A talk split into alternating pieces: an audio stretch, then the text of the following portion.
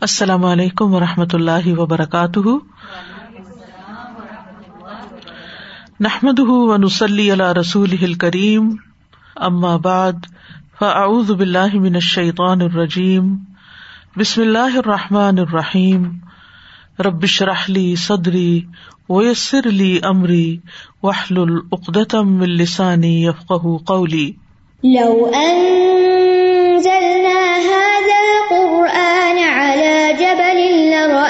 لرأيته خاشعا لرأيته خاشعا متصدعا من خشية الله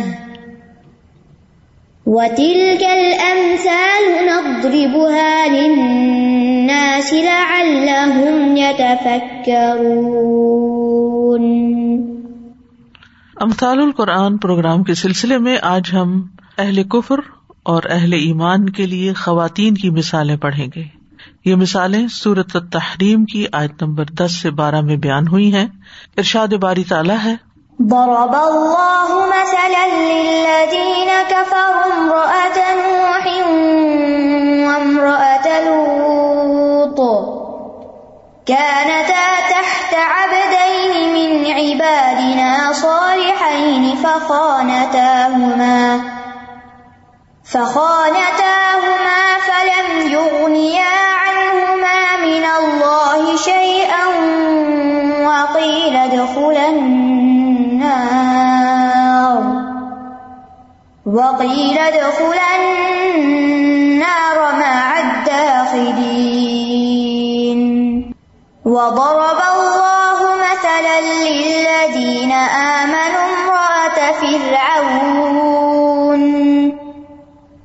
قالت رب ابن لي عندك بيتا في الجنة ونجني من فرعون وعمله ونجني من القوم الظالمين. ومريم ابنة عمران التي أحصنت فرجها أحصنت فرجها فنفخنا فيه من روحنا وصدقت وصدقت بكلمات ربها وكتبه وكانت من القانتين. اللہ نے ان لوگوں کے لیے جنہوں نے کفر کیا، نوح کی بیوی اور لوت کی بیوی کی ایک مثال بیان کی ہے۔ علیہ السلام۔ وہ دونوں ہمارے دو نیک بندوں کے ماتحت تھی تو ان دونوں عورتوں نے ان سے خیانت کی۔ تو وہ دونوں اللہ کے مقابلے میں ان کے کچھ بھی کام نہ آ سکے۔ اور کہہ دیا گیا کہ آگ میں داخل ہونے والوں کے ساتھ تم دونوں بھی داخل ہو جاؤ۔ اور اللہ نے ان لوگوں کے لیے جو ایمان لائے فرعون کی بیوی کی مثال بیان کی ہے، جب اس نے کہا، اے میرے رب، میرے لیے اپنے پاس جنت میں ایک گھر بنا دے اور مجھے فرعون سے اور اس کے عمل سے نجات دے۔ اور مجھے ظالم قوم سے نجات دے۔ اور عمران کی بیٹی مریم کی مثال بیان کی، جس نے اپنی شرمگاہ کو محفوظ رکھا۔ تو ہم نے اس میں اپنی طرف سے روح پھونک دی، اور اس نے اپنے رب کے کلمات اور اس کی کتابوں کی تصدیق کی، اور وہ فرما برداروں میں سے تھی۔ تو یہاں ہم دیکھتے ہیں کہ چار خواتین کی مثال بیان ہوئی ہے۔ دو خواتین نبیوں کی بیویاں تھیں لیکن وہ کافروں کے لیے مثال بن گئی اور دو خواتین، ایک ان میں سے فرعون کی بیوی حضرت آسیہ تھی اور دوسری مریم ابنت عمران، یہ اہل ایمان کے لیے ایک بہترین مثال قرار پائی یہ مثالیں سورت تحریم میں آئی ہیں۔ اس سورت کے آغاز میں نبی صلی اللہ علیہ وسلم پر اتاب کیا گیا کہ جس چیز کو اللہ نے آپ کے لیے حلال کیا، اسے اپنی ازواج کی خوشی کی خاطر آپ حرام کیوں کر رہے ہیں۔ اس کے بعد اللہ سبحان تعالیٰ نے اہل ایمان کو حکم دیا کہ وہ اپنے آپ کو اور اپنے گھر والوں کو آگ سے بچائیں۔ اور یہ اس صورت میں ہی ممکن ہے جب وہ اللہ اور اس کے رسول کے احکامات پر عمل کریں۔ اس کے ساتھ ساتھ خالص توبہ کا بھی حکم دیا گیا۔ اور پھر ایمان والوں سے خطاب کر کے اللہ تعالیٰ فرماتے ہیں، یا یو الدین امن تو اللہ توبت نسوحا اصا رب کم ایو کفر عن کم سیاتی کم و یدخل کم جنات ان تجری من تحت الانہار اور ایک اور خاص بات یہ کہ نبی صلی اللہ علیہ وسلم نے اپنا ایک راز اپنی ایک بیوی سے شیئر کیا تھا، جس نے اسے آگے دوسری کو بتا دیا۔ تو اس کانٹیکس میں بھی یہ مثالیں اہم معاملہ رکھتی ہیں کہ کس طرح اللہ زبان تعالی کے ہاں اصل قدر و قیمت ایمان کی ہے، عمل صالح کی ہے، اچھے کردار کی ہے۔ چاہے وہ کسی کا بھی ہو اور کہیں بھی ہو، ورنہ ان چیزوں کے بغیر اگر کوئی پیغمبر کے گھر میں بھی ہے، تو وہ چیز اس کو فائدہ نہیں دیتی جب تک کہ ایمان اور عمل سالے نہ ہو۔ کسی کافر کو مومن کا قرب فائدہ نہیں دیتا، کسی بد عمل کو عمل سالے والے کا عمل فائدہ نہیں دیتا۔ ہر ایک کو اپنے لیے خود کچھ کرنا ہے۔ تو آئیے دیکھتے ہیں پہلی مثال کو۔ ضرب اللہ مسلین کفر عمرہ اتنوح عمرہ اتلوت اللہ نے بیان کیا۔ مثلاً ایک مثال کو۔ یعنی اس طرح بیان کیا کہ جس سے بات واضح ہو جائے۔ اور وہ بات کیا ہے؟ لدین کفر سب سے پہلے کفر کرنے والوں کے لیے یہ مثال ہے۔ کس کی مثال؟ امرا اتنوح ومرا اتلوت نو علیہ السلام کی بیوی کی اور لوت علیہ السلام کی بیوی کی۔ یعنی ان دونوں خواتین کو کافر لوگوں کی مثال کے طور پر ذکر کیا گیا ہے۔ کتب تفاصیر میں ان خواتین کے نام بھی آتے ہیں، لیکن صحیح صنعت سے کوئی بات ثابت نہیں ہے کہ ان کا اصل نام کیا تھا۔ اور اس سے غرض بھی نہیں ہے۔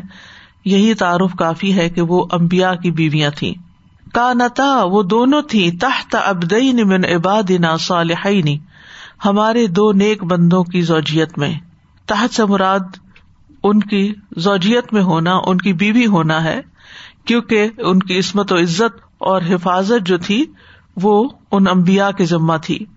یعنی سب لوگوں سے زیادہ ان کا تعلق اپنے شوہروں کے ساتھ تھا اور وہ دونوں نبی تھے۔ وہ ان کے ساتھ رہتی تھی۔ وہ ہر چیز ان کے ساتھ شیئر کرتی تھی۔ یعنی ان کا اللہ کے دو عظیم پیغمبروں کے ساتھ ایک قریبی تعلق تھا۔ ہم جانتے ہیں کہ بیوی تمام رشتوں میں شوہر سے زیادہ قریب ہوتی ہے۔ ان دونوں کے درمیان کوئی حجاب نہیں ہوتا، دونوں اپنی زندگی کے زیادہ حصے کو ایک دوسرے کے ساتھ شیئر کرتے ہیں۔ اپنی زندگی کی بہت سی خوشیاں اور غم ایک دوسرے کے ساتھ شیئر کرتے ہیں۔ دونوں ساتھ مل کے چلتے ہیں اور ایک خاندان کو پروان چڑھاتے ہیں۔ لہذا قریب ترین رشتوں سے مثال بیان کی گئی ہے تاکہ بات سمجھ میں آئے۔ اور اب دین تسنیا کسیگا ہے، اب سے، اور اب اگر ہم دیکھیں تو چار معنی میں استعمال ہوتا ہے۔ ایک ابد بمانا غلام کے، جس کو انسان خریدتا اور فروخت کرتا ہے۔ العبد بالعبد، غلام کے بدلے غلام۔ ابدن مملوکن ہم پیچھے مثال میں پڑ چکے ہیں۔ دوسرا ابد بمانا ایجاد کے یعنی وہ بندے جنہیں اللہ نے پیدا کیا، ایجاد کیا ہے۔ اس معنی میں ابودیت اللہ کے ساتھ مختص ہے۔ کسی دوسرے کی طرف نسبت جائز نہیں ہے۔ سورت مریم میں آتا ہے، ان کل لمن فسماوات ولرد اللہ آت رحمانی ابدا تمام شخص جو آسمان اور زمین میں ہے، رحمان کے رو برو بندے بن کر آئیں گے۔ تو یہ اسی معنی کی طرف اشارہ ہے۔ جسے سمپل ورڈ میں کہتے ہیں نا، ہم سب اللہ کے بندے ہیں۔ تو اس معنی میں۔ تیسرا ہے ابد و مانا ابودیت کے یعنی حقیقی ابد وہ ہے یا عباد الرحمان وہ ہے کہ جو اللہ تعالی کی عبادت کر کے، اللہ تعالیٰ کے احکامات پر عمل کر کے ابودیت کا درجہ حاصل کر لیتے ہیں۔ اور یہ درجہ جو ہے ابودیت کا مقام جو ہے، اس کی دو قسمیں ہوتی ہیں۔ ایک وہ جو اللہ کے مخلص بندے بن جاتے ہیں۔ جیسے قرآن مجید میں آتا ہے وز قر ابدنا ایوب نو علیہ السلام کے بارے میں آتا ہے ان کا ابدن شکورا پھر آتا ہے اللہ عباد کا من المخلسین فوجہ ابدم من عبادنا۔ تو یہ وہ بندے ہیں جو اللہ کے مخلص بندے ہیں، خالص بندے ہیں، قریبی بندے ہیں۔ دوسرے، جو دنیا کے بندے ہیں، مادی اشیا کے بندے ہیں، مال و دولت کے بندے ہیں، ان کے غلام ہیں، جو دنیا کی پرستش میں لگے رہتے ہیں، دنیا کی طرف مائل رہتے ہیں۔ جن کے بارے میں نبی صلی اللہ علیہ وسلم نے فرمایا تا ایسا ابد الدرہم تا ایسا الدینار۔ درہم و دینار کا بندہ ہلاک ہوا۔ تو اس سے یہ پتا چلتا ہے کہ ہر انسان اللہ کا حقیقی معنوں میں بندہ نہیں ہے، کیونکہ ہر شخص مخلص نہیں ہے۔ لیکن اصل اب وہ ہے جو عابد ہے، جو عبادت گزار ہے۔ لیکن اب جو ہے، یہ عابد سے زیادہ بلیغ ہے۔ تو اس معنی میں تو سب اللہ کے بندے ہیں کہ اللہ نے ان کو پیدا کیا ہے، لیکن اللہ کے اصل بندے وہی ہیں جو اللہ کے اطاعت گزار ہیں، عبادت گزار ہیں۔ اور یہ دو ابدین کون سے بندے ہوئے ان سارے بندوں میں سے؟ جو مخلص ہیں خالص ہیں حقیقی بندے ہیں۔ صالح ہی نہیں صالح، درست۔ یہ صالح جو تھا، فساد کا اپوزٹ ہوتا ہے۔ کبھی اس کے مقابل استعمال ہوتا ہے اور کبھی اچھے کے معنوں میں استعمال ہوتا ہے، نیک کے معنوں میں۔ تو یہاں نیک کے معنوں میں استعمال ہو رہا ہے کہ وہ دونوں بڑے نیک بندے تھے۔ فخان ہوما تو ان دو عورتوں نے اپنے دو شوہروں سے یعنی حضرت اور حضرت لوت علیہ السلام سے ان کی بیویوں نے خیانت کی۔ خیانت کا لفظ جو ہے، یہ خون سے ہے، یہ امانت اور وفاداری کے الٹ ہے۔ خیانت کیا ہوتی ہے؟ انسان کی اس چیز میں کوتا جس کے بارے میں انسان کو امانت دار ٹھہرایا جاتا ہے، یا جس چیز کی اس کو ذمہ داری سونپی جاتی ہے ریسپانسبلٹی دی جاتی ہے۔ اس ریسپانسبلٹی کو پورا نہ کرنا یہ خیالت کہلاتا ہے۔ اور یہاں کس معنوں میں ہے؟ کہ گھر کی باتیں، گھر کے راز باہر ذکر کرنا، باہر بتانا۔ گھر کی وہ خاص باتیں جو شوہر بیوی کے درمیان ہوتی ہیں، یا پھر گھر کے معاملات ہوتے ہیں، یا راز ہوتے ہیں، ان کو آؤٹ کرنا، باہر لے جانا، دوسروں تک بتانا۔ شوہر اور بیوی ایک دوسرے کا پردہ ہے اس پردے کو پھاڑنا یعنی ایک دوسرے کے ایب خامیاں، کمیاں، کوتاہیاں، دوسروں کے سامنے ذکر کرنا۔ اللہ سبحان تعالیٰ نے خیانت کو ایک آیت میں بہت اچھی طرح واضح کیا یا الدین امن لا تخون اللہ و رسول و تخون امانات کم ان تم تالمون اے لوگ جو ایمان لائے ہو، اللہ اور رسول کی خیانت نہ کرو اور نہ اپنی امانتوں میں خیانت کرو۔ یعنی جو بندوں کی امانتیں تمہارے پاس ہیں یا ذمہ داریاں ہیں، جبکہ تم جانتے ہو۔ اسی طرح خیانت خفیہ طور پر حق کی مخالفت کرنے کے معنوں میں بھی آتا ہے۔ خفیہ طور پر حق کی مخالفت کرنا۔ اسی لیے خیانت اور نفاق دونوں ہم مانا بھی ہوتے ہیں کبھی۔ خیانت کا لفظ عہد اور امانت کا پاس نہ کرنے پہ بولا جاتا ہے۔ اور نفاق دین میں خیانت ہوتی ہے، عقیدے میں خیانت ہوتی ہے۔ یعنی عہد شکنی کر کے حق کی مخالفت کرنا اور خفیہ طور پر عہد شکنی کرنا۔ تو ان دونوں بیویوں کی خیانت کیا تھی؟ ان کی خیانت گھریلو معاملات میں نہیں تھی۔ ان دونوں بیویوں کی خیانت مال میں نہیں تھی، عزت و عصمت میں نہیں تھی۔ شوہر کے جسمانی حق کے معاملے میں نہیں تھی، کیونکہ یہ بات حدیث سے ثابت ہوتی ہے کہ کسی نبی کی کوئی بیوی کبھی بدکاری کی مرتکب نہیں ہوئی، زنا کی مرتکب نہیں ہوئی۔ یعنی شادی شدہ عورت کا زنا کرنا بھی شوہر سے خیانت ہے۔ نیک عورتوں کی جو صفت قرآن مجید میں بیان ہوئی ہے، وہ کیا ہے؟ فصالحات قانتات حافظات للغیب بما حافظ اللہ۔ تو اس میں اپنی عزت عصمت کی حفاظت بھی آ جاتی ہے۔ تو یہاں ان دونوں بیویوں کی خیانت پھر کیا تھی؟ وہ تھی ایمان کے تقاضوں کی خیانت۔ یہ وہ خیانت تھی جو ایک منافق کرتا ہے۔ یعنی منافق کیا کرتا ہے؟ چار باتیں جس میں وہ پکا منافق ہے۔ بات کرے تو جھوٹ بولے، عہد کرے تو پورا نہ کرے۔ امانت رکھی جائے تو خیانت کرے۔ اور جھگڑے تو گالی دے۔ اور اس میں آپ دیکھیے کہ یہاں پر یہ اپنے اس عہد کی بھی خفیہ طور پر عہد شکنی کر رہی ہیں جو ایک انسان ایمان لا کر اللہ تعالی سے باندھتا ہے۔ یا پھر شادی کرنے کے بعد شوہر کے ساتھ مل جل کی زندگی بسر کرنے کا جو ایک عہد ہوتا ہے۔ اور پھر یہ کہ ایمان کے جو تقاضے تھے ایک پیغمبر کی بیوی ہونے کی حیثیت سے، اس میں خیالت تھی۔ ان کا فرض کیا بنتا تھا؟ کہ یہ شوہر کی ذمہ داریوں میں ان کے لیے مددگار بنے، ان کے لیے سپورٹ بنے، ان کا ساتھ دے۔ کیونکہ ولمنون اول مینات باد ہوں اولیا باد یا امرون ابل معروف و انل منکر مومن مرد اور مومن عورتیں ایک دوسرے کو مددگار ہوتے ہیں، وہ نیکی کا حکم دیتے ہیں، برائی سے روکتے ہیں۔ لیکن انہوں نے خیانت کی اور وہ کیا تھی کہ انہوں نے اپنی راہ الگ نکال لی۔ یہ اپنے شوہر کے اس ذمہ داری اور اس کے تقاضوں کے ساتھ پوری طرح ہم آہنگ نہیں تھی۔ اس سے متفق نہیں تھی۔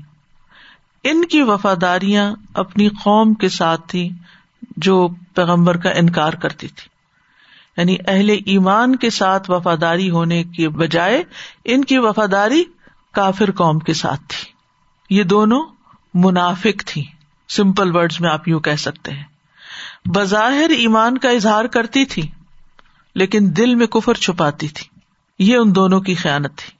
ابن عباس کہتے ہیں کہ کسی عورت نے کسی نبی پر سرکشی نہیں کی، بلکہ ان دونوں کی خیانت دین میں تھی، ظاہری طور پر فرما بردار تھی۔ یعنی بظاہر جی بالکل جی بالکل جی ہاں جی ہاں۔ لیکن اندر سے وہی کرتی تھی جو مرضی ہوتی تھی۔ اب وہ اسپیسیفکلی کیا خیالت تھی؟ نو علیہ السلام کی بیوی کی خیالت یہ تھی کہ وہ لوگوں کو کہتی کہ یہ پیغمبر مجنون ہے۔ از کریزی مین جب کوئی نو علیہ السلام پر ایمان لاتا تو وہ وقت کے جابر حکمران کو بتا دیتی کہ فلاں ایمان لے آیا ہے۔ وہ ہمارے گھر آیا تھا۔ وہ بھی ہمارے ساتھ مل گیا ہے۔ یعنی ایک طرح سے گھر کی جاسوسی کرتی۔ وہ کہتے نا، گھر کا بھیدی لنکا ڈھائے۔ تو وہ بجائے اس کے کہ اپنے شوہر کو سپورٹ کرتی۔ وہ غیروں کو سپورٹ کر رہی تھی، کفار کو سپورٹ کر رہی تھی، کافر قوم کا ساتھ دیتی تھی۔ ابن عباس سے ایک اور روایت میں آتا ہے، ان دونوں کی خیانت یہ تھی کہ نور علیہ السلام کی بیوی ان کے راز افشا کرتی تھی۔ جب کوئی شخص نور علیہ السلام پر ایمان لے آتا تو نور علیہ السلام کی ظالم قوم کو اس بات کی خبر دے دیتی۔ اور جہاں تک لوت علیہ السلام کی بیوی کا تعلق ہے، تو لوت علیہ السلام جب کسی کو اپنے یہاں مہمان ٹھہراتے تو وہ شہر کے لوگوں میں اس کی خبر دے دیتی تاکہ وہ بدعملی کرنا چاہے ان کے ساتھ تو کر لیں۔ اور باقی بھی تفصیلات آتی ہیں کہ وہ گھر میں آگ جلا دیتی، جس سے دھواں نکلنے لگتا، جس سے لوگوں کو پتا چل جاتا کہ ان کے گھر میں کوئی مہمان آئے ہیں اور پھر وہ چڑھ دوڑتے اور وہ جیسے وہ فرشتے آئے تھے اور انہوں نے ہی خبر دی تھی کہ گھر میں نوجوان لڑکے آئے ہیں، جس کی وجہ سے قوم کے لوگ ان کے گھر پہ چڑھ دوڑے۔ تاکہ وہ ان فرشتوں کے ساتھ جو بہت خوبصورت نوجوان تھے بدعملی کر سکے۔ اب اس خیالت کا نتیجہ کیا ہوا؟ فلم یغنیا انہما من اللہ شیا تو وہ دونوں نبی اپنی بیویوں کو اللہ سے بچانے میں کام نہ آ سکے۔ چاہے وہ نبی تھے، ان کا بڑا مقام تھا، لیکن چونکہ بیویوں کے اندر خیالت تھی، لہٰذا وہ بچا نہیں سکے ان کو ان کو فائدہ نہیں دے سکے، کام نہ آ سکے۔ وکیلت خلنار ماد داخلی دونوں سے کہہ دیا گیا کہ آگ میں جانے والوں کے ساتھ تم بھی آگ میں چلی جاؤ۔ یعنی ان کے اعمال کا جو انجام تھا وہ بہت برا ہوا۔ نبی کی بیوی ہوتے ہوئے بھی عذاب سے نہ بچ سکی۔ نبیوں کے اندر یہ قوت نہ تھی کہ وہ اپنی بیویوں سے عذاب کو ہٹا سکتے۔ بیوی اور شوہر کا رشتہ کیسا بھی ہو، بہرحال دونوں کے درمیان کچھ نہ کچھ ایک دوسرے سے ہم آہنگی ہوتی ہے، کچھ اقدار ملتی جلتی ہوتی ہیں، کچھ انٹرسٹ ایک جیسے ہوتے ہیں، ایک وقت ساتھ گزارا ہوتا ہے، ایک تعلق ہوتا ہے۔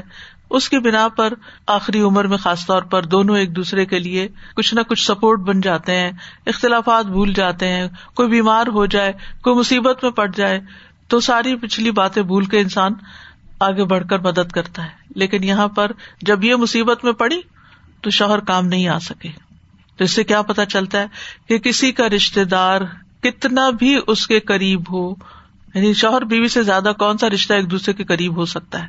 کتنا بھی قریب لیکن اس کی نیکیاں گناگار کو، بدکار کو کام نہیں آ سکتی۔ سورت ہود میں واضح طور پر لوت علیہ السلام کی بیوی کو قوم کے ساتھ عذاب ملنے کی بات ہمیں پتہ چلتی ہے۔ یعنی یہ جو کہا گیا نا اوپر کے وکیل مات داخل، کہہ دیا گیا داخل ہو جاؤ۔ یعنی قیامت کے دن ہی داخل ہوگی جہنم میں، لیکن دنیا میں جب ان کو موت آئی، تو اس وقت ان کو خبر دے دی گئی۔ اور یہ بھی کہا جاتا ہے کہ موت کے وقت ان کو کہا جائے گا اور اس سے مراد عذاب قبر یا جو موت کے بعد کی آگ ہے۔ جیسے قوم نوح کو پانی میں غرق کیا گیا تھا، لیکن آگ میں ڈال دیا گیا۔ آل فرون بھی آگ پہ پیش کی جاتی ہے حالانکہ وہ بھی پانی میں غرق ہوئے تھے۔ تو یہاں ان سے بھی کہہ دیا گیا، تم بھی اب آگ میں چلیے یعنی موت کے ساتھ ہی۔ موت ایک بہت تل حقیقت ہے جس کو عام طور پر ہم بھولے رہتے ہیں۔ دنیا میں ہمیں کوئی غم ہوتا ہے، دکھ ہوتا ہے، پریشانی ہوتی ہے۔ ہم ایک دوسرے کی مدد کرتے ہیں، ایک دوسرے کا حال پوچھ لیتے ہیں، ایک دوسرے کو انس فراہم کرتے ہیں، ایک دوسرے کے قریب ہوتے ہیں، سوشلائز کرتے ہیں تو ہم اپنے وقتی طور پہ غم بھول جاتے ہیں۔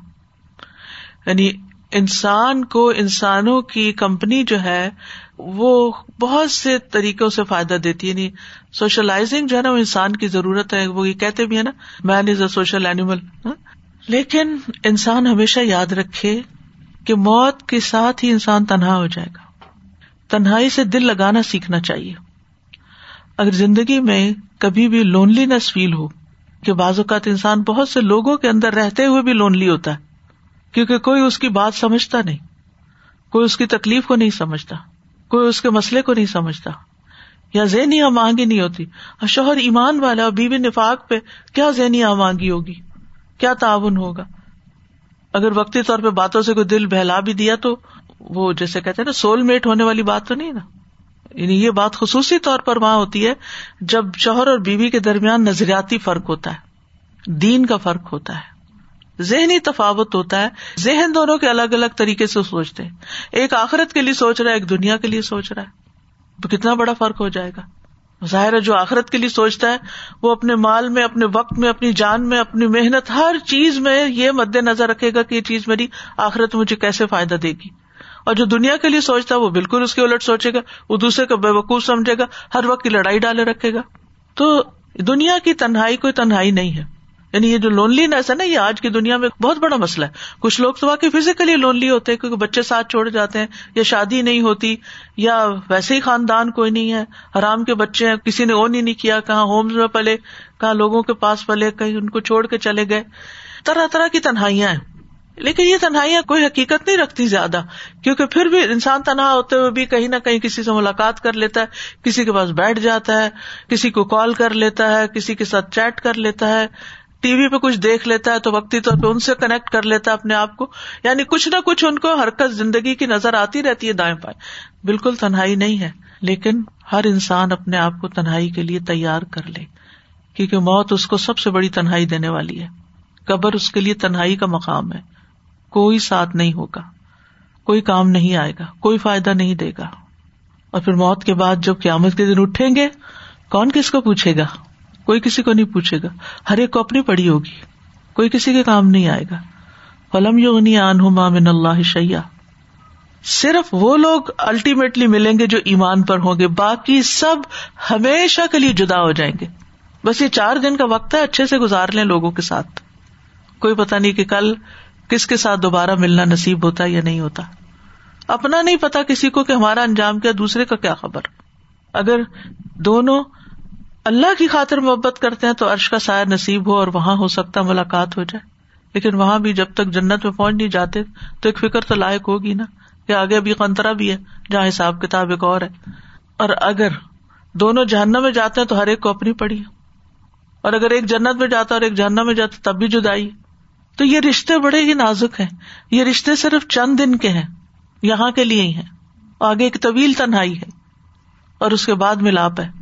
اور وہ بھی خوش قسمت لوگوں کا ملاپ ہے۔ اس لیے انسانوں کی قدر بھی کرنی چاہیے اور اس وقت کو لوگوں کے ساتھ اچھے سلوک سے گزارنا بھی چاہیے۔ تو بہرحال لوت علیہ السلام کی بیوی کو ان کی قوم کے ساتھ عذاب دیا گیا۔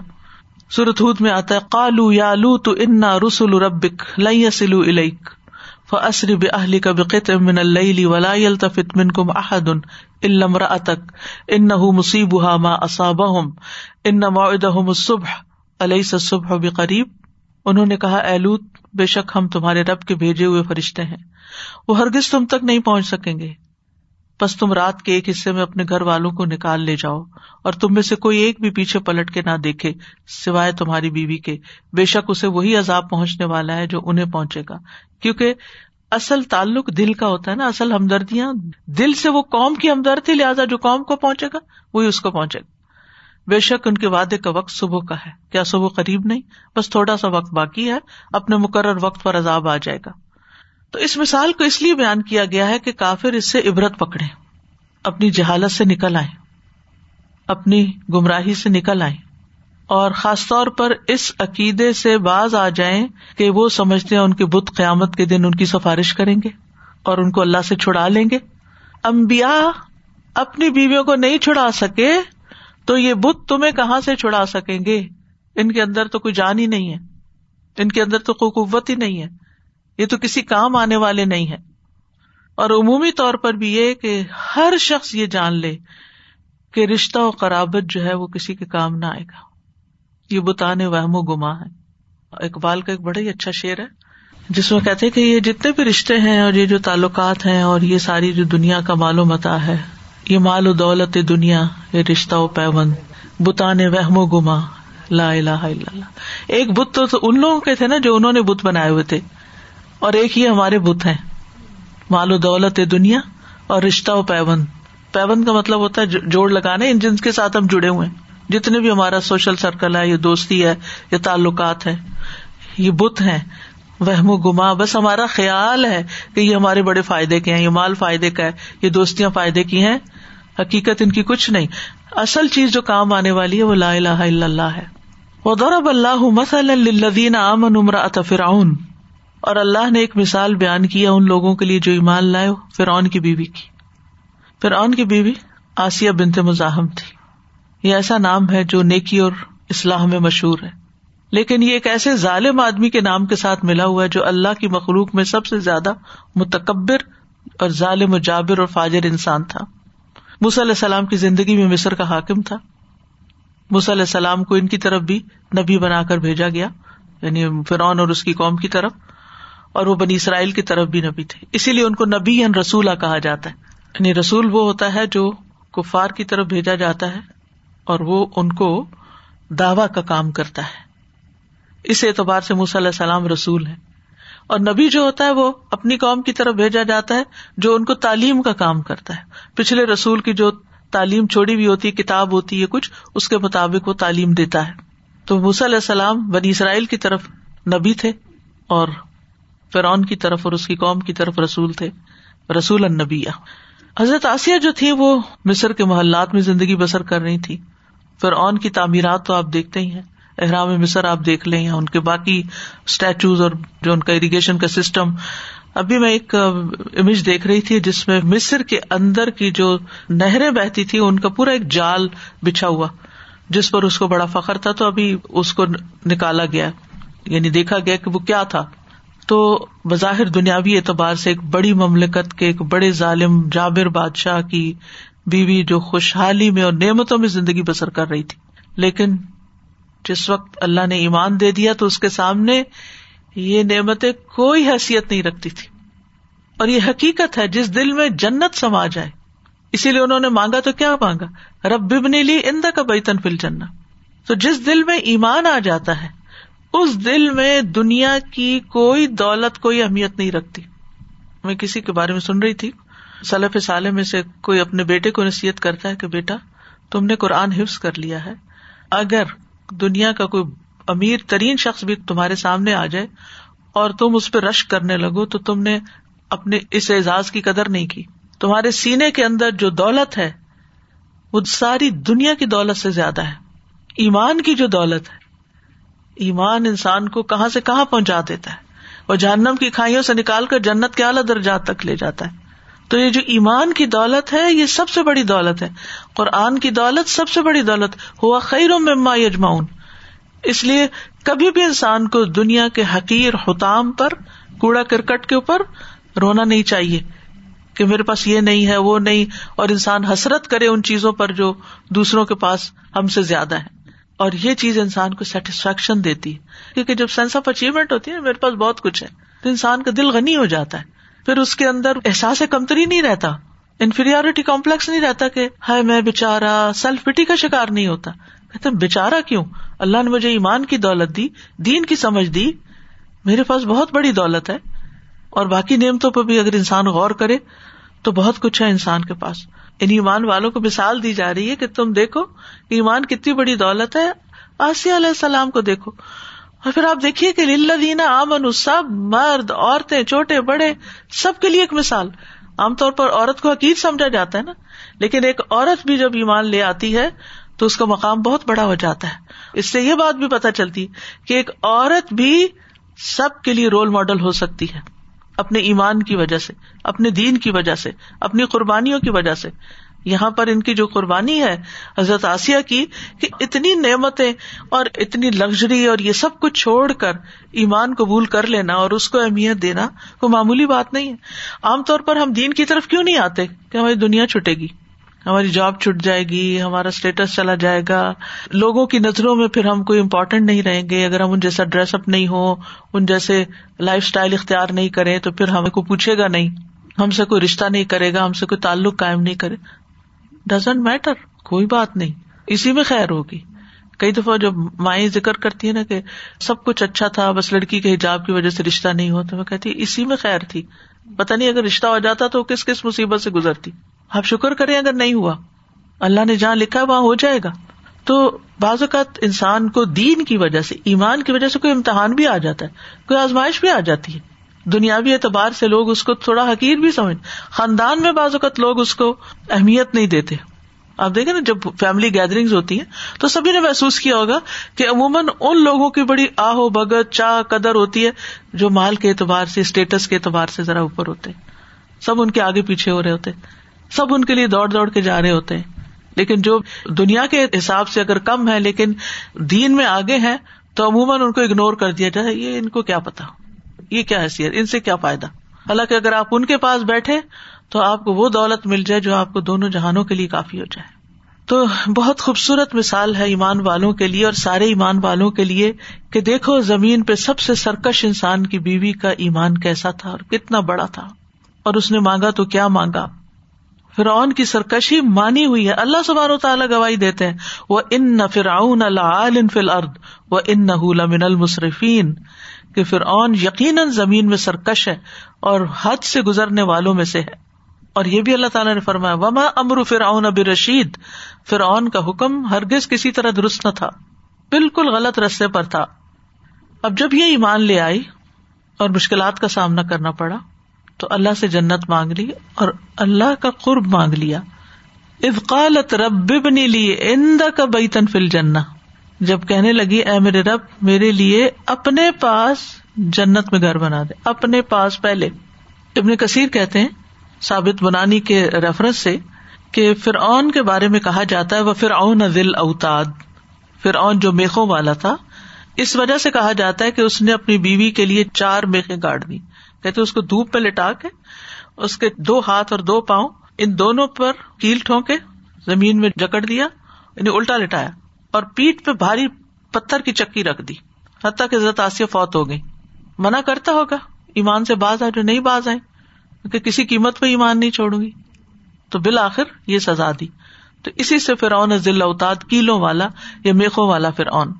تو جب وہ شدید تکلیف میں تھی تو انہوں نے یہ دعا مانگی تھی، رب ببن لی اند کا بئی تنفل چننا سلسلہ صحیح میں آتا ہے، ابو ہرارا کہتے ہیں، فرعون نے اپنی بیوی کے دونوں ہاتھوں اور دونوں پاؤں کے لیے چار میخیں گاڑی جب وہ فرونی ان سے جدا ہوتے تو فرشتے ان پہ سایہ کر لیتے۔ انہوں نے دعا کی، رب لی اند کا تنفل جن و نجنی من فرعون و عملی ہی و نجنی من القوم ظالمی اے میرے رب، میرے لیے اپنے پاس جنت میں گھر بنا، مجھے فرعون اور اس کے عمل سے یعنی اس کے ظالمانہ فیل سے نجات دے، اور مجھے ظالم لوگوں سے جو فرونی اس کے حکم کے تحت یہ سارے ظلم ڈھا رہے تھے ان پر اللہ مجھے ان سے بھی چھٹکارا نصیب فرما۔ تو اللہ سبحان تعالیٰ نے جنت میں ان کے گھر سے پردہ ہٹا کر ان کو دکھا دیا۔ ابن جریر کہتے ہیں کہ فرعون کی بیوی کو دھوپ میں کھڑا کر کر کے ایزا دی جاتی۔ فرعون جب انہیں دھوپ میں کھڑا کر کے چلا جاتا تو فرشتے اپنے پروں سے ان پہ سایہ کر دیتے اور وہ جنت میں اپنا گھر دیکھا کرتی۔ اسی طرح ابن جریر نے ایک اور روایت میں لکھا ہے کہ فرعون کی بیوی پوچھتی کہ کون غالب آیا ہے؟ انہیں بتایا جاتا موسا اور ہارون غالب آئے ہیں۔ وہ کہتی میں موسا اور ہارون کے رب پر ایمان لاتی ہوں۔ جب انہوں نے یہ کہا کہ میں ان پہ ایمان لاتی ہوں، تو فرعون نے پیغام بھیجا، کیونکہ فرعون بہت بفرا ہوا تھا نا کہ وہ ہار گیا تھا اتنے بڑے مقابلے میں۔ جتنا بڑا کسی کا تکبر ہوتا ہے، جو جتنا اوپر چڑھا ہوتا ہے، جب وہ گرتا تو بڑی چوٹ لگتی ہے اس کو، زیادہ چوٹ لگتی ہے۔ جو ایک معمولی انسان ہوتا ہے، وہ گرے پڑے بھی تو اس کو پتا نہیں چلتا۔ تو پھر اون کو اور زیادہ غصہ آ گیا۔ اس نے پیغام بھیجا کہ کوئی سب سے بڑی چٹان دیکھو اور آسیہ پہ گرا دو۔ اگر یہ اپنی بات سے باز آ گئی تو میری بیوی ہے۔ تو وہ کہاں باز آنے والی تھی؟ تو وہ کارندے جو قوم ظالمین تھی، وہ بڑے بھاری پتھر کی چٹان لے آئے۔ تو انہوں نے آسمان کی طرف نظر اٹھائی یعنی حضرت آسیہ نے، اور جنت میں اپنا گھر دیکھ لیا۔ اپنی بات پہ قائم رہی۔ اسی حال میں ان کی روح پرواز کر گئی اور ان کے مردہ جسم پر وہ چٹان ڈال دی گئی۔ اور یہاں اس دعا کے اندر بڑی خوبصورتی ہے علماء کہتے ہیں کہ فرعون کی بیوی نے گھر سے پہلے پڑوسی کو منتخب کیا۔ نیبرہڈ کیسا ہے؟ انہوں نے جنت بعد میں مانگی، اللہ کا کور پہلے مانگا۔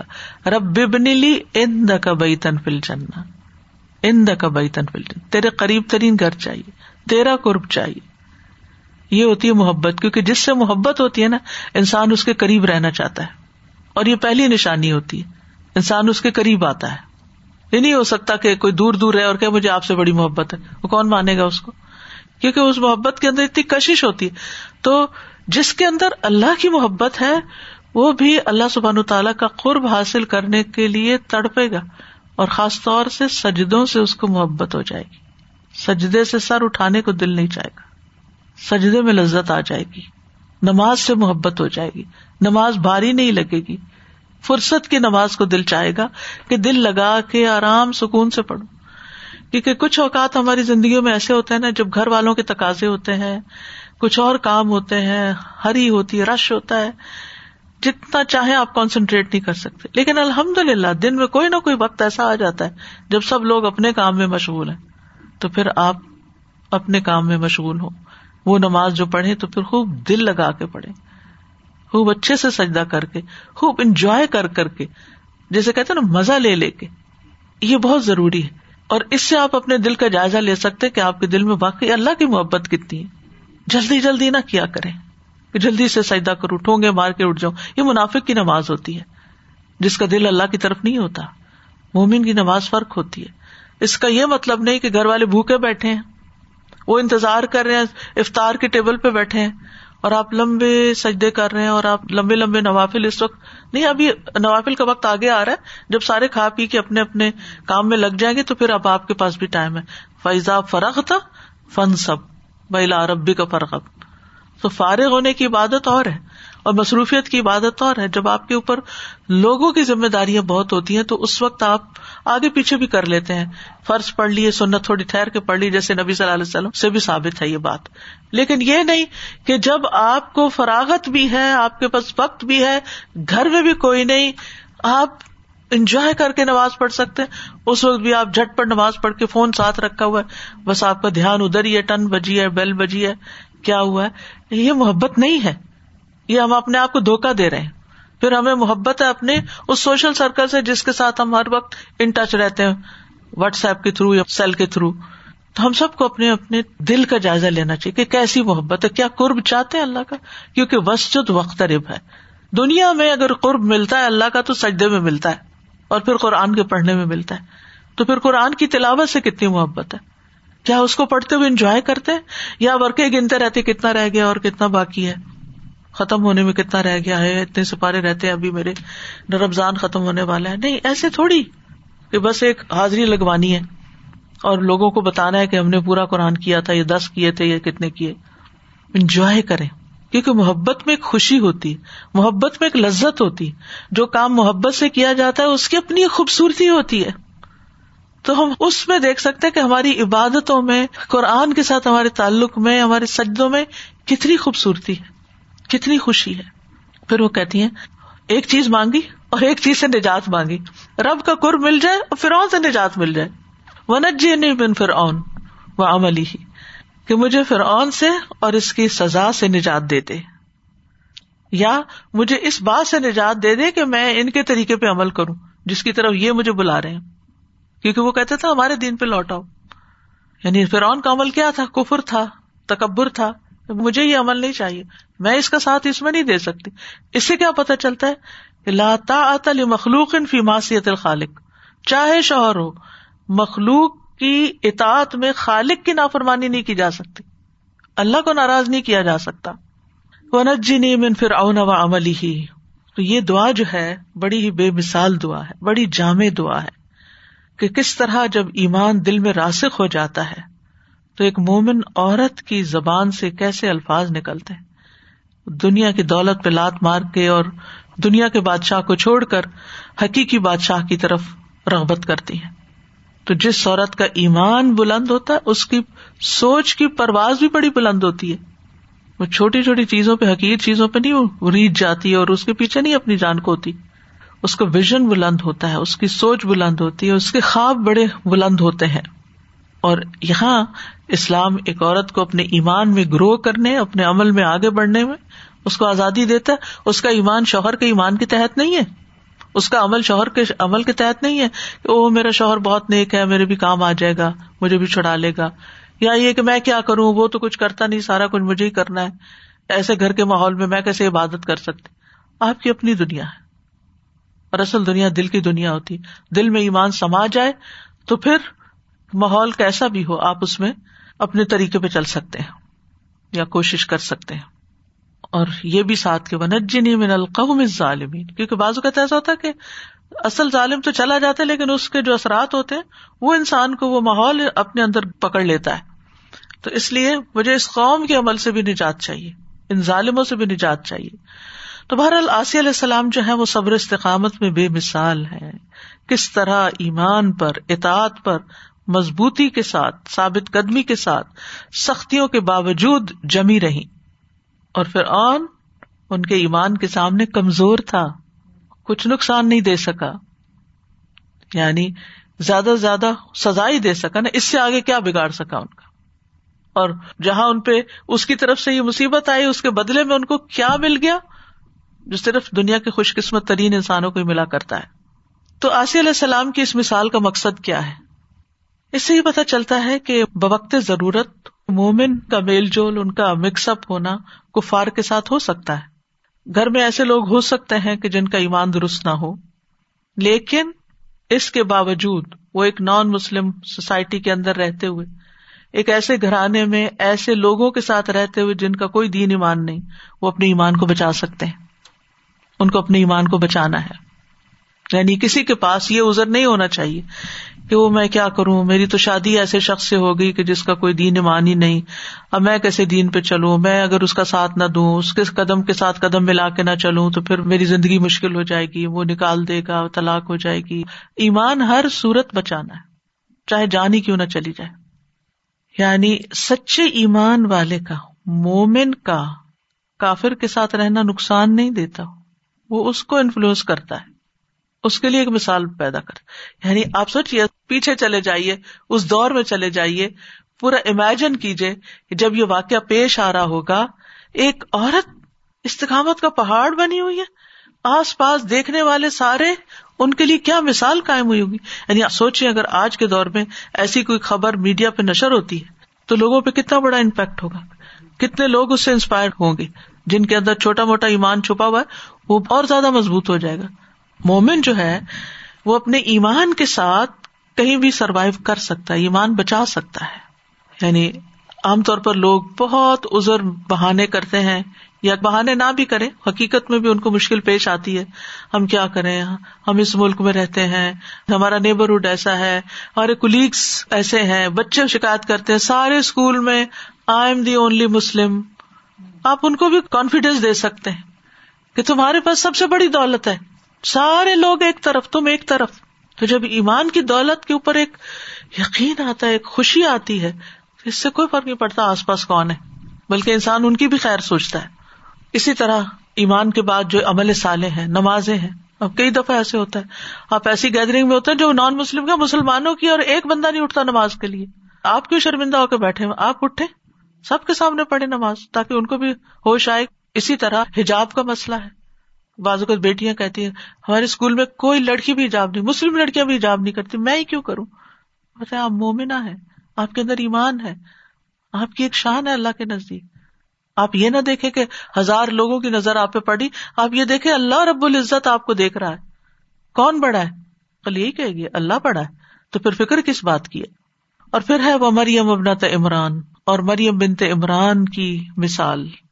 داؤد علیہ السلام کی نسل میں سے تھی۔ بنی اسرائیل کے پاک اور متحر گھرانے میں سے تھی اللہ تعالیٰ نے ان کی والدہ کا انہیں جنم دینے کا واقعہ سورت عال عمران میں بیان کیا ہے کہ ان کی والدہ نے ان کو آزاد کرنے کی نظر مانی تھی یعنی وہ بیت المقدس کی خدمت کریں گی۔ کیونکہ لوگ اس طرح اللہ کے گھر کی خدمت کر کے اللہ کا تقرب حاصل کرتے تھے۔ تو وہ چاہتی تھی کہ ان کی اولاد یہ خدمت انجام دے۔ اور یہ بھی ایمان کی دلیل ہے نا۔ جب ایمان مضبوط ہوتا ہے تو ایسے کام بہت بڑے لگتے ہیں۔ اور جب ایمان کمزور ہوتا ہے تو یہ چیزیں بڑی حقیر لگتی ہیں، یہ بھی کوئی کام ہے۔ اس مسجد کے اندر جھاڑو دینے والی عورت کا جنازہ نبی صلی اللہ علیہ وسلم دوبارہ پڑھا، قبر پہ جا کر۔ یہ کام چھوٹا نہیں تھا۔ اللہ کے گھر کی خدمت چھوٹا کام نہیں ہوا کرتا۔ جتنے بھی شاعر اللہ ہیں جتنے بھی ایسی چیزیں جو دین سے متعلق ہیں، اس میں سے کسی بھی خدمت کا نصیب ہو جانا، یہ بہت بڑی سعادت کی بات ہوتی ہے۔ تو انہوں نے کہا کہ میرے پیٹ کا بچہ اللہ کے گھر کا خادم ہوگا، میں اپنا ذاتی کوئی کام اس سے نہیں لوں گی، آزاد ہوگا۔ یعنی میری طرف سے آزاد، میری طرف سے فارغ۔ کتنے ماں باپ ہیں جو اپنے بچوں کو دین کے لیے فارغ کر دے کہ تمہاری ساری ریسپانسبلٹی مجھ پہ۔ ہم تمہیں سپورٹ کریں گے۔ ہم تمہارے لیے سب کچھ کریں گے، تم بس دین کی خدمت کرو۔ ہم تم سے کچھ نہیں مانگتے۔ ہم تمہارے لیے اتنا چھوڑ دیں گے کہ تم زندگی عزت کے ساتھ بسر کر سکو گے، تم اپنی معاش کی طرف سے پریشان نہ ہونا، لیکن تمہیں ہم اللہ کے لیے وقف کرتے ہیں۔ اس لیے کہ انسانیت کو ضرورت ہے، دین کی خدمت کی ضرورت ہے۔ لیکن آج کتنی مائیں ہیں جن کے اندر یہ جذبہ ہو کہ واقعی پھر اس طرح کی تربیت بھی کرے کیونکہ مریم علیہ السلام کی والدہ نے بچپن میں ہی ان کو پھر بھیج دیا تھا ہیکل میں اور وہ عبادت کرتی تھی وہاں۔ لیکن یہاں پر جو خاص خوبی ان کی بیان کی گئی ہے مریم علیہ السلام کی اللہ تی احسنت فرجہ جنہوں نے اپنی شرمگاہ کی حفاظت کی۔ فرج کہتے ہیں دو چیزوں کے درمیان کے شگاف کو۔ دیوار میں شگاف ہو یا دو ٹانگوں کے درمیان ہو، اس کے لیے لفظ بولا جاتا ہے۔ اردو میں اس کے لیے شرمگاہ کا لفظ آتا ہے۔ مراد اس سے ہے ہر قسم کی بے حیائی سے دور۔ یعنی انہوں نے اپنی عزت و عصمت کی حفاظت کی۔ احسنت کا لفظ جو ہے نا، احسان سے ہے۔ ایک سین سے ہوتا ہے، ایک سعد سے۔ کسی چیز کو اتنا محفوظ بنا دیا جائے کہ وہاں تک رسائی نہ ہو سکے۔ یہ ان کی پاک دامنی اور تہارت کی طرف کنایا ہے۔ یعنی وہ ہر قسم کی بے حیائی سے بہت دور تھی۔ فن نہ فی میں روح نہ تو ہم نے اس میں اپنی روح میں سے پھونکا۔ یعنی جبریل کے واسطے سے اللہ تعالیٰ نے جبریل کو انسانی شکل میں بھیجا کہ وہ ان کے گریبان پر پھونک مارے۔ تو وہ پھونک جو تھی، پھر وہ سرایت کر گئی۔ حمل کی جگہ پر انہوں نے حضرت عیسیٰ کا حمل ٹھہر گیا۔ اور یہ دنیا کی ایک اور انوکھی مثال تھی۔ وہ صدقت مزید ان کی خوبی کیا تھی؟ وہ صدقت بے کلیمات ربی ہا و کتبی ہی انہوں نے اپنے رب کے کلمات، احکامات اور اس کی کتابیں جو آسمانی کتابیں تھیں، ان کی تصدیق کی کہ یہ سچ ہے۔ یہاں بھی آپ دیکھیں ایمان ہے، تصدیق ہے۔ یعنی انجیل اور تورات اور زبور وغیرہ کی تصدیق مراد ہے۔ اور کلمات رب سے مراد کہتے ہیں جبری علیہ السلام کا کال جب انہوں نے آ کے ان سے بات کی تھی۔ ان نما انا رسول ربی کے لیے احب اللہ کی غلام ذکیہ یا ان اللہ استفا کی و تہارا کی وصطفیٰ کی اللہ نسا عالمین تو یہ اللہ کے کلمات تھے نا کہ اللہ تعالیٰ تمہیں ایک ریسپانسبلٹی دے رہا ہے۔ تو انہوں نے اس کو ایکسپٹ کر لیا۔ یہ نہیں کہ وہ سارا حمل کا زمانہ رو دھو کے گزارا کہ میرے اوپر کیا مصیبت آ گئی، میں ہی کیوں؟ نہیں۔ صدقت۔ ٹھیک ہے، رب کا یہ فیصلہ فیصلہ ہے۔ اور یہ بھی کہا جاتا ہے کہ اس سے حضرت عیسیٰ علیہ السلام اور انجیل مراد ہے عیسیٰ علیہ السلام کیا تھے؟ کلیمت اللہ تھے۔ اور دوسری طرف انجیل، اللہ کا کلام۔ وہ کانت من القانتین، اور وہ فرما برداروں میں سے تھی۔ قنوت کہتے ہیں اطاعت پر ہمیشگی کو، اور خوشو و خزو کے ساتھ اسے لازم کر لینا۔ تنا کا لو بھی مانا ہوتا ہے یعنی دین کے معاملات میں اطاعت اور بھلائی پر قائم رہنا۔ اور پھر اس میں دوام اختیار کرنا۔ تو یعنی تصدیق کرتے ہوئے وہ فرما بردار لوگوں میں سے تھی، یا عبادت کرتے ہوئے فرما بردار لوگوں میں سے تھی، نماز پڑھنے والوں میں سے تھی۔ اور یہ نہیں کہا کہ کانتات میں سے تھی کانتین میں سے تھی۔ یعنی مرد، عورت سب اس میں شامل ہے کہ جو بھی اللہ کے فرما بردار ہیں ان لوگوں میں سے تھی۔ مریم علیہ السلام کو اللہ تعالیٰ کی عبادت اور نماز وغیرہ کا حکم تھا، یا مریم مکنتی ربی کی وس جدی ورکا مار راکین اے مریم، اپنے رب کی فرما بردار بنو، سجدہ کرو رکو کرنے والوں کے ساتھ رکو کرو۔ تو یہ جو قنوت تھا، اس کا انہیں حکم دیا گیا تھا، جس کو انہوں نے اختیار کیا اور اللہ تعالیٰ نے اس کی تصدیق کی کہ ہاں واقعی وہ قانتین میں سے تھی کہ خوشو و خزو کے ساتھ اطاعت پر قائم تھی پوری توجہ کے ساتھ اللہ ہمیں بھی خوشبو نصیب کرے۔ تو دونوں مثالوں سے کچھ سیکھنے کی باتیں ہمیں ملتی ہیں۔ پہلی مثال میں تو دو کافر عورتوں کی مثال ہے، دوسری میں دو ایمان والوں کی، دونوں ایک دوسرے کے مد مقابل ہیں۔ ایمان والوں میں اخلاص اور تقوا میں انتہا ہے، شدت ہے، اور دوسری طرف خیالت اور نفاق۔ آپ کو معلوم ہے نا، نفاق اور تقوا ایک دوسرے کے پیرل ہے ان عورتوں کے اندر نفاق، کفر ہے اور یہاں ایمان کے ساتھ تقوا ہے۔ اور پھر آپ دیکھیں کہ عورتوں کی مثال بیان کرنے کی حکمت ہے۔ یعنی یہاں عورتوں کو بطور مثال بیان کیا گیا کیونکہ عام طور پر عورت کی مثال، عورت کی بات، عورت کی کوئی سے نہیں ہوتی عمومی طور پر معاشرے کے اندر، یا اس کو کوئی وزن نہیں دیا جاتا، یا اس کو کوئی اہمیت نہیں دی جاتی۔ کمتر خیال کیا جاتا ہے۔ لیکن بات یہ ہے کہ اگر عورت کو بھی امپاور کرنا ہے، اس کو آگے بڑھنا ہے، تو اس کو ایمان میں ترقی کرنی چاہیے۔ اور جب وہ اللہ کی نگاہوں میں بڑی ہو جاتی ہے تو پھر لوگوں کے لیے خود بخود رول ماڈل بن جاتی ہے۔ پھر یہ کہ ایمان کا رشتہ سارے رشتوں سے بلند ہے۔ زوجیت کا رشتہ اپنی جگہ ایک خوبصورت رشتہ ہے۔ لیکن کام نہیں آتا اگر ایمان نہ ہو۔ رسول اللہ صلی اللہ علیہ وسلم نے ایک مرتبہ فرمایا، میرے دوست نہیں ہے مگر میرے دوست تو اللہ اور سال مومنین ہے یعنی اصل دوستی اور تعلق تو ایمان والوں کی ہے۔ پھر اسی طرح کسی کافر کو مومن کی دوستی یا قربت کام نہیں آئے گی۔ کوئی رشتے داری کام نہیں آئے گی۔ جیسے پہلی مثال میں ہم دیکھتے ہیں۔ لیکن مومن کو کافر کا ساتھ نقصان نہیں دے گا۔ یعنی مومن اگر کافر کے ساتھ ہے تو مومن کا کوئی نقصان نہیں۔ لیکن کافر اگر مومن کا ساتھ ہے تو کافر کو کوئی فائدہ نہیں۔ پھر یہ بھی کہ حسب نصب کے آمد کے دن کام نہیں آئیں گے جیسے نور علیہ السلام کے بیٹے کی مثال ہے۔ ابراہیم علیہ السلام کے والد کی مثال ہے۔ نبی صلی اللہ علیہ وسلم کے چچا کی مثال ہے۔ نبی صلی اللہ علیہ وسلم نے اپنے گھر والوں کو یہی تعلیم دی۔ جب یہ آیت اتری تھی، وہ اندر اشیرت اقربین تو آپ نے قریش کو بلایا اور ایک ایک کا نام لیا رشتے داری کا تعلق بتایا۔ اے کاب بن لوئی کی اولاد، اپنے آپ کو آگ سے بچاؤ۔ اے مرہ بن کاب کی اولاد، اپنے آپ کو آگ سے بچاؤ۔ اے عبد شمس کی اولاد، اے عبد مناف کی اولاد، اے ہاشم کی اولاد، اے عبد المطلب کی اولاد۔ سب کو یہ کہا، اپنے آپ کو آگ سے بچاؤ۔ اے فاطمہ بنت محمد، یہ ساتھ فرمایا رشتے داری ظاہر کی، اپنے آپ کو آگ سے بچا لو۔ بے شک میں اللہ کی طرف سے تمہارے لیے کسی چیز کا اختیار نہیں رکھتا۔ سوائے اس کے کہ تم لوگوں کے ساتھ ایک رشتہ ہے۔ اسی طرح اپنی پھپھی ہے، صفیہ بنتے عبد المطلب، اپنے آپ کو آگ سے بچاؤ۔ ایک اور روایت میں آتا ہے، دنیا میں جو مجھ سے چاہتی ہو لے لو، لیکن آخرت میں کام نہیں آؤں گا۔ نبی صلی اللہ علیہ وسلم نے اپنے ساتھیوں کو یہ تعلیم دی کہ کوئی شخص قیامت کے دن بکری اپنی گردن پہ سوار کر کے نہ لائے، جو خیالت کی اس نے نکالی ہو کہیں سے، اس حال میں کوئی ممی آ رہی ہو اور وہ شخص مجھ سے کہے، یا محمد، میری سفارش کیجیے صلی اللہ علیہ وسلم۔ تو میں کہوں گا، میں تیرے لیے کسی بات کا اختیار نہیں رکھتا۔ میں تو اللہ کا حکم پہنچا چکا ہوں۔ اور اسی طرح کچھ اور چیزوں کا بھی ذکر کیا۔ اسی طرح ایک حدیث میں آتا ہے، جس کو اس کے عمل نے پیچھے کر دیا، اس کا نصب اسے آگے نہیں بڑھا سکتا۔ پھر یہ کہ قیامت کے دن کوئی کسی کا بوجھ نہیں اٹھائے گا۔ لا تذر واضح تن وزرا اخرا والدین اور اولاد بھی ایک دوسرے کا بوجھ نہیں اٹھائیں گے۔ وہی میں نے جو کہا نا، تنہائی اور جدائی ہو جائے گی۔ قریبی رشتوں میں بھی جدائیاں اکیلے ہوں گے۔ اتنا بڑا میدان حشر پوری دنیا کٹی ہے اور آپ لونلی ہیں۔ آپ اکیلے ہیں۔ ساتھ بس آپ کے عمل ہے ایمان ہے۔ اس کو بڑھانے کی فکر کرنی چاہیے۔ رشتے دار ایک دوسرے سے دور بھاگیں گے، جیسے سورت ابا میں آتا ہے۔ پھر یہ کہ ہر انسان اپنے عمل کا خود ذمہ دار ہوگا۔ وہ اللہ سلیل انسانی اللہ ماسا وہ انسا یہ سوفا یورا فم یوجا الجزا الفا ہر نفس اپنے عمل کا خود ہی بدلا پائے گا، اپنی کمائی کے مطابق بدلا پائے گا۔ کل عمر ام بما کا سب رہین ہر ایک کو اسی کے مطابق بدلا ملے گا جو کوشش کر کے آیا۔ لا ظلم اليوم، آج کوئی ظلم نہیں ہوگا۔ کسی شخص کے عمل کا سوال دوسرے سے نہیں کیا جائے گا کہ یہ بتاؤ، اس نے یہ کیوں کیا؟ باپ سے بیٹے کے بارے میں، بیٹے سے باپ کے بارے میں نہیں پوچھا جائے گا۔ نیک مومن جو ہے ان کو قیامت کے دن جنت میں ملا دیا جائے گا۔ فرشتوں کی دعا بھی یہی ہے۔ ربنا و ادخل ہم فی جنات عدن اللہ و اتہم و منصلح من آبائہم و ازواجہم و ذریاتہم اے ہمارے رب، انہیں ہمیشہ رہائش والی جنتوں میں داخل کر، جن کا تو نے ان سے وعدہ کیا، اور ان کو بھی جو ان کے باپ دادوں اور بیویوں اور اولاد میں سے اس لائق ہیں۔ وہاں جا کر ملاقات ہوگی اور وہ ہمیشہ کی دائمی ابدی ملاقات اور ساتھ ہوگا۔ وہ اصل خوشی کے دن ہے کہ جہاں کوئی جدائی نہیں۔ دنیا میں تو ہمیشہ اکٹھے رہ ہی نہیں سکتے۔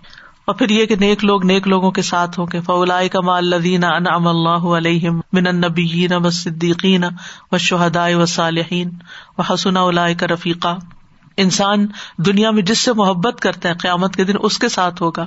المر اما امن احبا قیامت کے دن نیک لوگوں کی صحبت فائدہ دے گی۔ امام مالک سے کسی نے پوچھا، مجھے ایسا عمل بتا دے جو مجھے جنت میں داخل کر فرمایا، نیک لوگوں سے محبت کرو، صالحین سے محبت کرو۔ ہو سکتا ہے اللہ تعالیٰ ان میں سے کسی کے دل کو جھانکے اور اس میں تمہارا نام لکھا ہو۔ یعنی وہ تم سے محبت کرتے ہوں۔ اور اللہ تمہیں بخش دے اور جنت میں داخل فرما دے۔ پھر اسی طرح عمدہ اخلاق والے نبی صلی اللہ علیہ وسلم کے ساتھ ہوں گے۔ فرائض پورے کرنے والے صدیقین اور شہدا کے ساتھ ہوں گے۔ امانت داری اور سچائی امبیا اور صدیقین کے ساتھ کا موجب ہوگی۔ رسول اللہ صلی اللہ علیہ وسلم نے فرمایا، صادق، امین، مسلمان تاجر قیامت کے دن امبیا صدیقین اور شہدا کے ساتھ ہوگا۔ پھر دو کامل خواتین، آسیہ علیہ السلام اور مریم علیہ السلام کی مثال بیان ہوئی ہے۔ حدیث میں آتا ہے کہ مردوں میں بہت سے کامل گزرے ہیں، لیکن عورتوں میں سے کامل صرف دو ہیں۔ یہ صحیح بخاری کی روایت ہے۔ وہ مریم بنت عمران اور فرعون کی بیوی آسیہ با کمال ہے اس کے بعد ایک اور حدیث میں حضرت خدیجہ، حضرت فاطمہ کا ذکر بھی، ایک اور حدیث میں حضرت عائشہ کا ذکر بھی ہے۔ لیکن ان خواتین کا اپنا مقام ہے۔ اور کمال سے کیا مراد ہے یہاں؟ کامل ہونا۔ کامل سے پرفیکٹ ہونا، یہ مطلب نہیں کہ کوئی کمی ہوگی نہیں۔ مطلب یہ ہے کہ نیکی تقوا اچھی عادات، اچھی عبادات، اچھے اخلاق میں انتہا پر ہوں گے۔ اٹ موسٹ کوشش کرنے والے۔ ایک مرتبہ نبی صلی اللہ علیہ وسلم نے زمین پہ چار لکیریں کھینچی۔ تو آپ نے فرمایا، تمہیں معلوم ہے یہ چار چیزیں کیا ہیں؟ تو لوگوں نے کہا، اللہ اور اس کا رسول ہی بہتر جانتے فرمایا، اہل جنت کی چار عورتوں میں سے یہ سب سے افضل ہوگی خدیجہ بنتے خویلت فاطمہ رضی اللہ عنہ، مریم بنتے عمران، آسیہ بنتے مزاحم۔ جنت کی عورتوں کی سردار۔ آسیہ علیہ السلام کا کردار جو ہے، یہ شادی شدہ عورتوں کے لیے ایک مثال ہے کہ شادی کے بعد انسان اپنے دین کو نہ بیچے، دین پر کمپرومائز نہ کرے۔ دنیا کی رنگینیوں میں نہ کھو جائے۔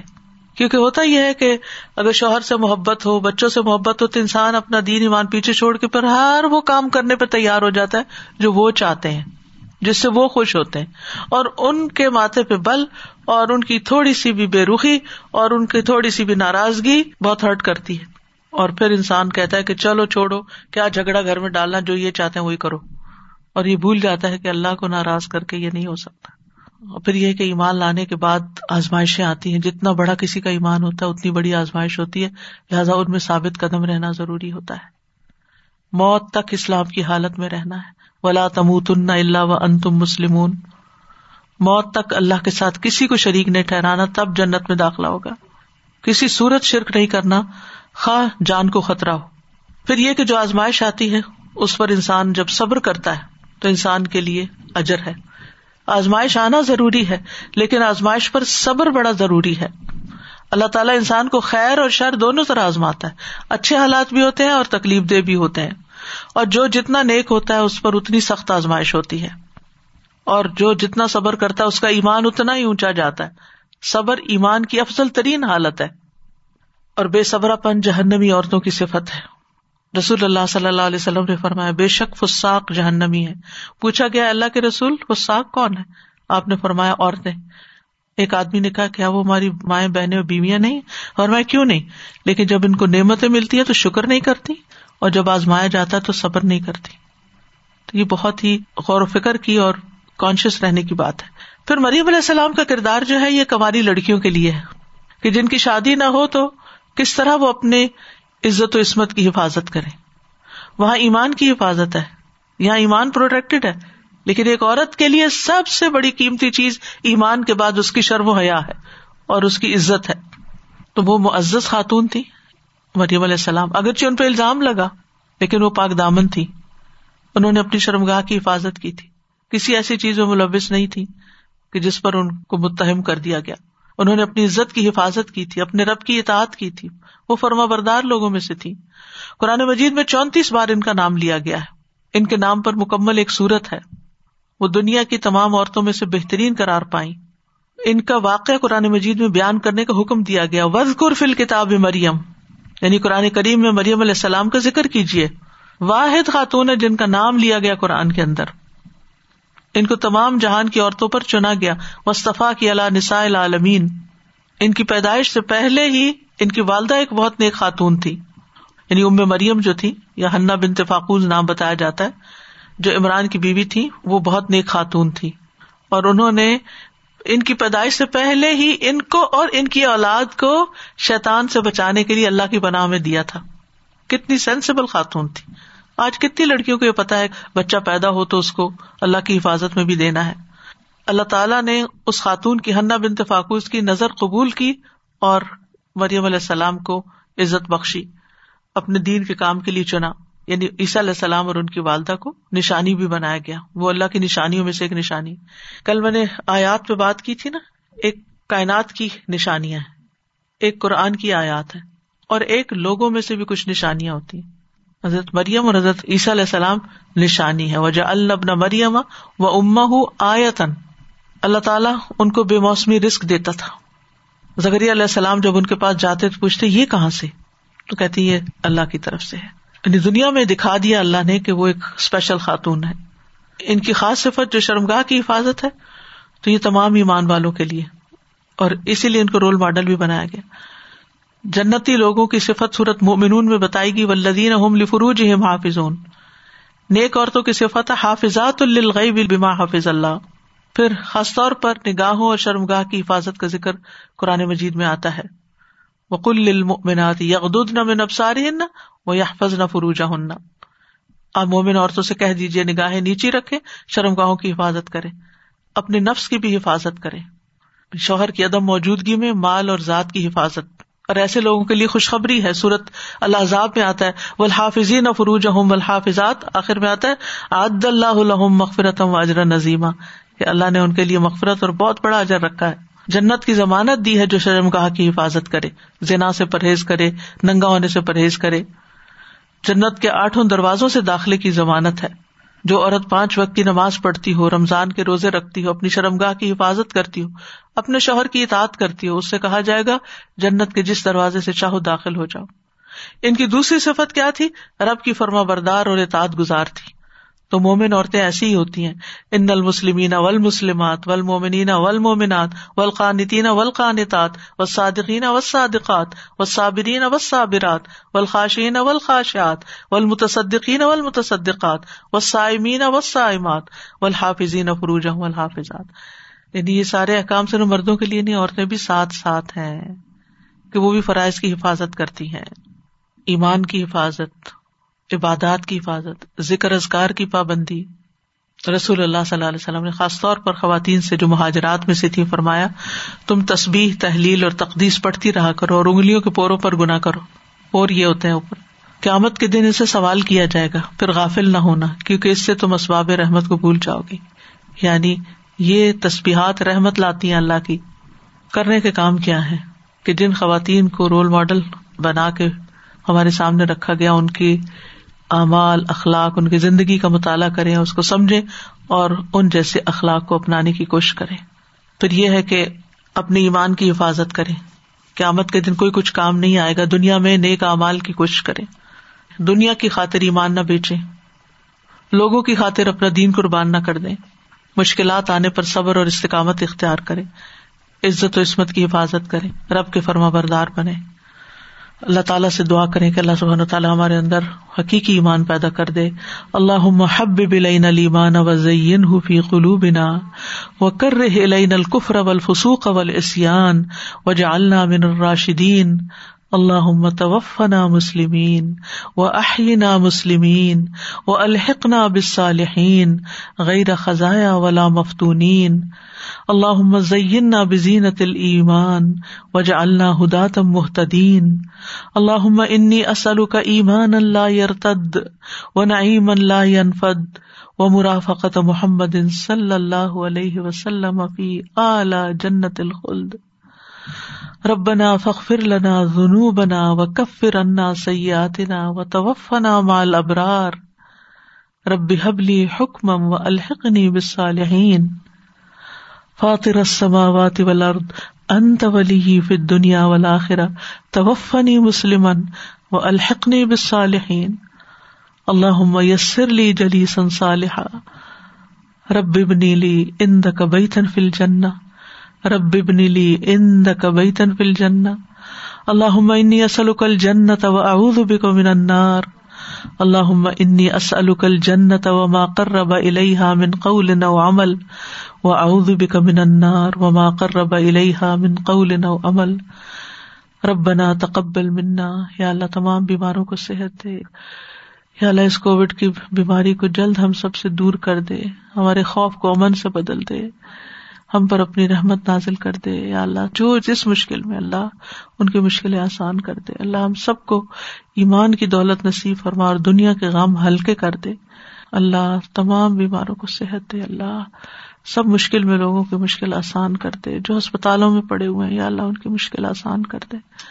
ربنا تقبل منا ان کا انت سمیع العلیم و تب علینا ان کا انت طباب الرحیم و صلی اللہ تعالی علی خیر خلقہ محمد و علی آلہ و اصحابہ و اہل بیتہ اجمعین برحمتک یا ارحم الراحمین الہ آمین ضرب الله مثلا للذين كفروا امرأة نوح وامرأة لوط كانتا تحت عبدين من عبادنا صالحين فخانتاهما فخانتاهما فلم يغنيا عنهما من الله شيئا وقيل ادخلا النار مع الداخلين فضرب الله مثلا للذين آمنوا امرأة فرعون إذ قالت رب ابن لي عندك بيتا في الجنة ونجني من فرعون وعمله ونجني من القوم الظالمين ومريم ابنة عمران التي أحصنت فرجها فنفخنا فيه من روحنا وصدقت بكلمات ربها وكتبه وكانت من القانتين سزا یہ جو ہم یہ پڑھے تھے کہ کسی کا عمل دوسرے سے نہیں پوچھا جائے گا تو کیا کوئی ایسی حدیث ہے جس میں یہ ہے کہ ایک بندہ جنت کی طرف جا رہا ہوگا لیکن اس کو روک لیا جائے گا کہ تم نے اپنے بچوں کی تربیت نہیں کی؟ وہ تو اس کی ذمہ داری تھی نا تو اس کا عمل تھا جس کے بارے میں اس سے پوچھا جا رہا ہے نا۔ ٹھیک ہے وہ ذمہ داری پوچھی جا رہی ہے۔ لیکن اگر اس نے اپنی ذمہ داری پوری کی ہوئی ہے اور بچے اپنی مرضی سے بگڑے ہیں پھر باپ سے نہیں سوال ہوگا۔ جی استاذ جی ایک سوال جو عموماً لوگ کرتے ہیں عورتیں اپنا نام چینج کرتی نا شادی کے بعد تو یہاں پہ امرت النو اور امرت ال تو مسز کہلا سکتی ہیں۔ لو انزلنا هذا القرآن على جبل لرأيته خاشعا متصدعا من خشية الله. وتلك الأمثال نضربها للناس لعلهم يتفكرون. آخر دعوانا ان الحمد للہ رب العالمین. سبحانک اللہم و بحمدک. اشہد ان لا الہ الا انت. استغفرک و اتوب الیک. السلام علیکم و رحمۃ اللہ وبرکاتہ.